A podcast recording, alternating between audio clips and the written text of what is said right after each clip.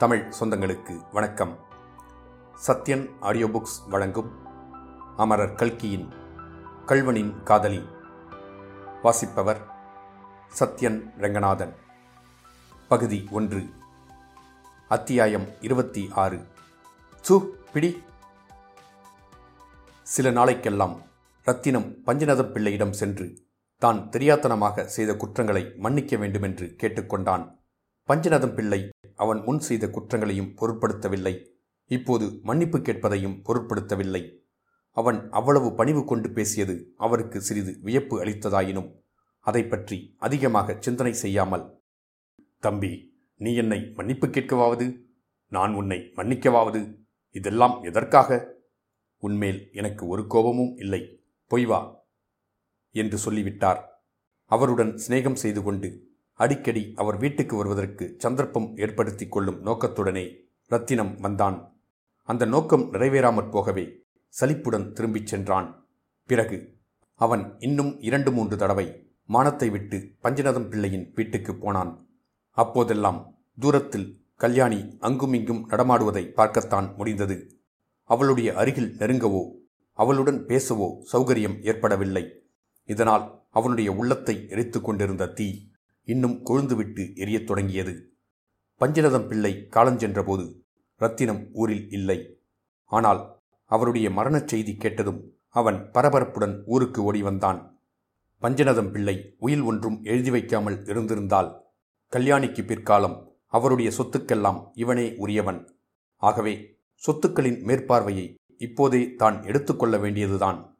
இதன் மூலம் கல்யாணியுடன் பேசிப் பழகுவதற்கும் அவசியம் ஏற்படும். இவ்வாறு தான் எதிர்பார்த்து கொண்டிருந்த சந்தர்ப்பம் எதிர்பாராத முறையில் வந்துவிட்டதாகவே அவன் கருதினான். தாமரை ஓடைக்கு வந்து விசாரித்து உயில் எழுதப்பட்டிருக்கும் விவரம் தெரிந்ததும் அவனுடைய உற்சாகம் வெகுவாக குறைந்தது. உயிலே பொய் உயில் ஃபோர்ஜரி செய்தது செல்லாதது என்றெல்லாம் வழக்காடலாமா என்று சிந்தனை செய்யத் தொடங்கினான். ஆனாலும் அதை வெளியில் காட்டிக்கொள்ளாமல் கல்யாணியின் வீட்டுக்குச் சென்று உத்தர கிரியைகளில் ஒத்தாசை செய்தான். கல்யாணியின் தகப்பனார் திருச்சிற்றம்பலம் பிள்ளைக்கு அவனுடைய பூர்வோத்திரம் ஒன்றும் தெரியாதபடியால் இறந்து போனவருக்கு முக்கியமான பந்துவாகவே அவனை கருதி எல்லா விஷயங்களிலும் அவனுடன் கலந்து யோசனை செய்யத் தொடங்கினார். அவன் அபிப்பிராயப்படியே சகல காரியங்களும் செய்து வந்தார். கருமங்கள் எல்லாம் ஆனதும் நிலப்புலன்களின் சாகுபடியைப் பற்றி தீர்மானிக்க வேண்டி வந்தது. நிலங்களை பிரித்து பிரித்து குத்தகைக்கு விட்டுவிட வேண்டும் என்றும் அதற்கு ஏற்பாடுகள் தாம் செய்வதாகவும் ரத்தினம் பிள்ளை சொன்னார். திருச்சிற்றம்பலம் பிள்ளையும் இதற்கு சம்மதித்தார். அன்றிரவு சாப்பிடும்போது அவர் விஷயத்தை பற்றி பிரஸ்தாபித்தார். அது கல்யாணியின் காதில் விழுந்தது. அவள் உடனே அப்பா சாகுபடி எல்லாம் இத்தனை நாளாக நடந்து வந்தது போலவே இனிமேலும் நடக்க வேண்டும். மாறுதல் ஒன்றும் கூடாது. என்றாள். அதிகார தோரணையுடன் அவள் இவ்வாறு பேசியது. திருச்சிற்றம்பலம் பிள்ளைக்கு அதிசயமாயிருந்தது. சிறிது கோபத்தையும் உண்டு பண்ணிற்று. உனக்கென்ன தெரியும் இதெல்லாம்? சொந்த பண்ணை வைத்து நடத்த முடியாது. ஆள்களை மெய்ப்பது ரொம்ப கஷ்டம் என்று ரத்தினம் பிள்ளை சொல்றாரே.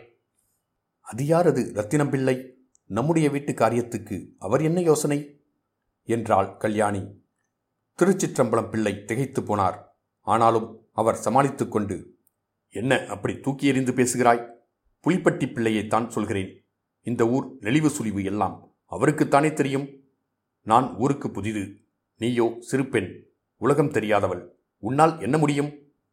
என்று சொல்கையில் கல்யாணி குறுக்கிட்டு அப்பா இந்த யோசனையெல்லாம் உங்கள் பெண்ணை கிழமாப்பிளைக்கு கல்யாணம் செய்து கொடுப்பதற்கு முன்னாலேயே உங்களுக்கு தோன்றியிருக்க வேண்டும் என்றாள்.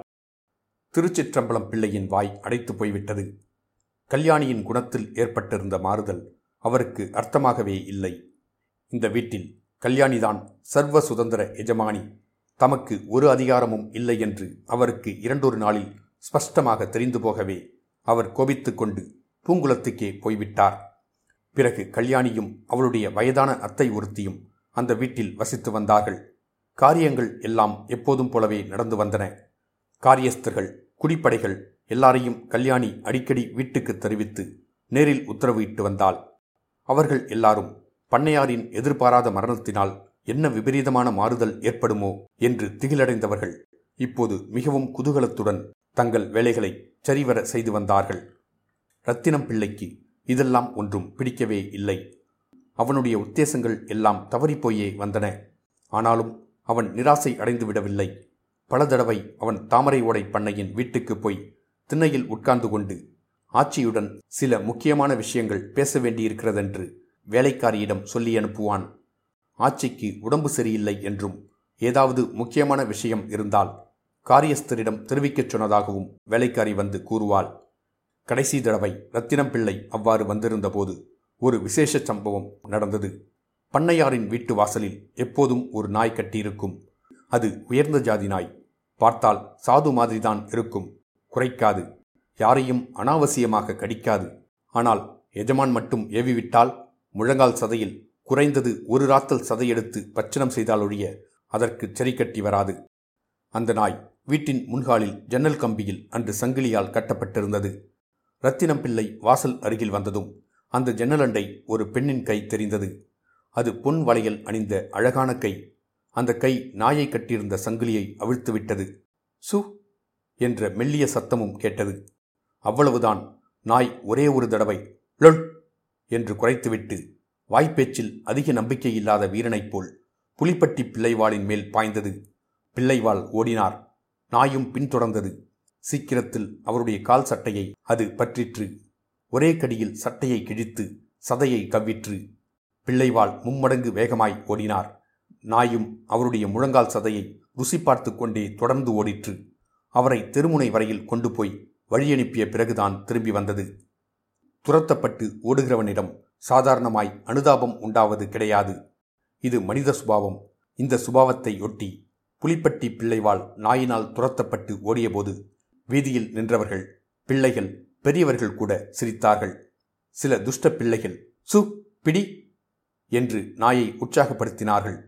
நாயின் பல்லினால் பிள்ளைவாளுக்கு காலிலே புண்ணும் ஊராருடைய சிரிப்பினால் அவருடைய உள்ளத்திலே புண்ணும் ஏற்பட்டன.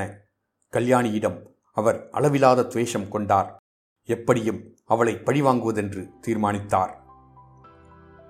இத்துடன் அத்தியாயம் இருபத்தி ஆறு முடிவடைந்தது. மீண்டும் அத்தியாயம் இருபத்தி ஏழில் சந்திப்போம்.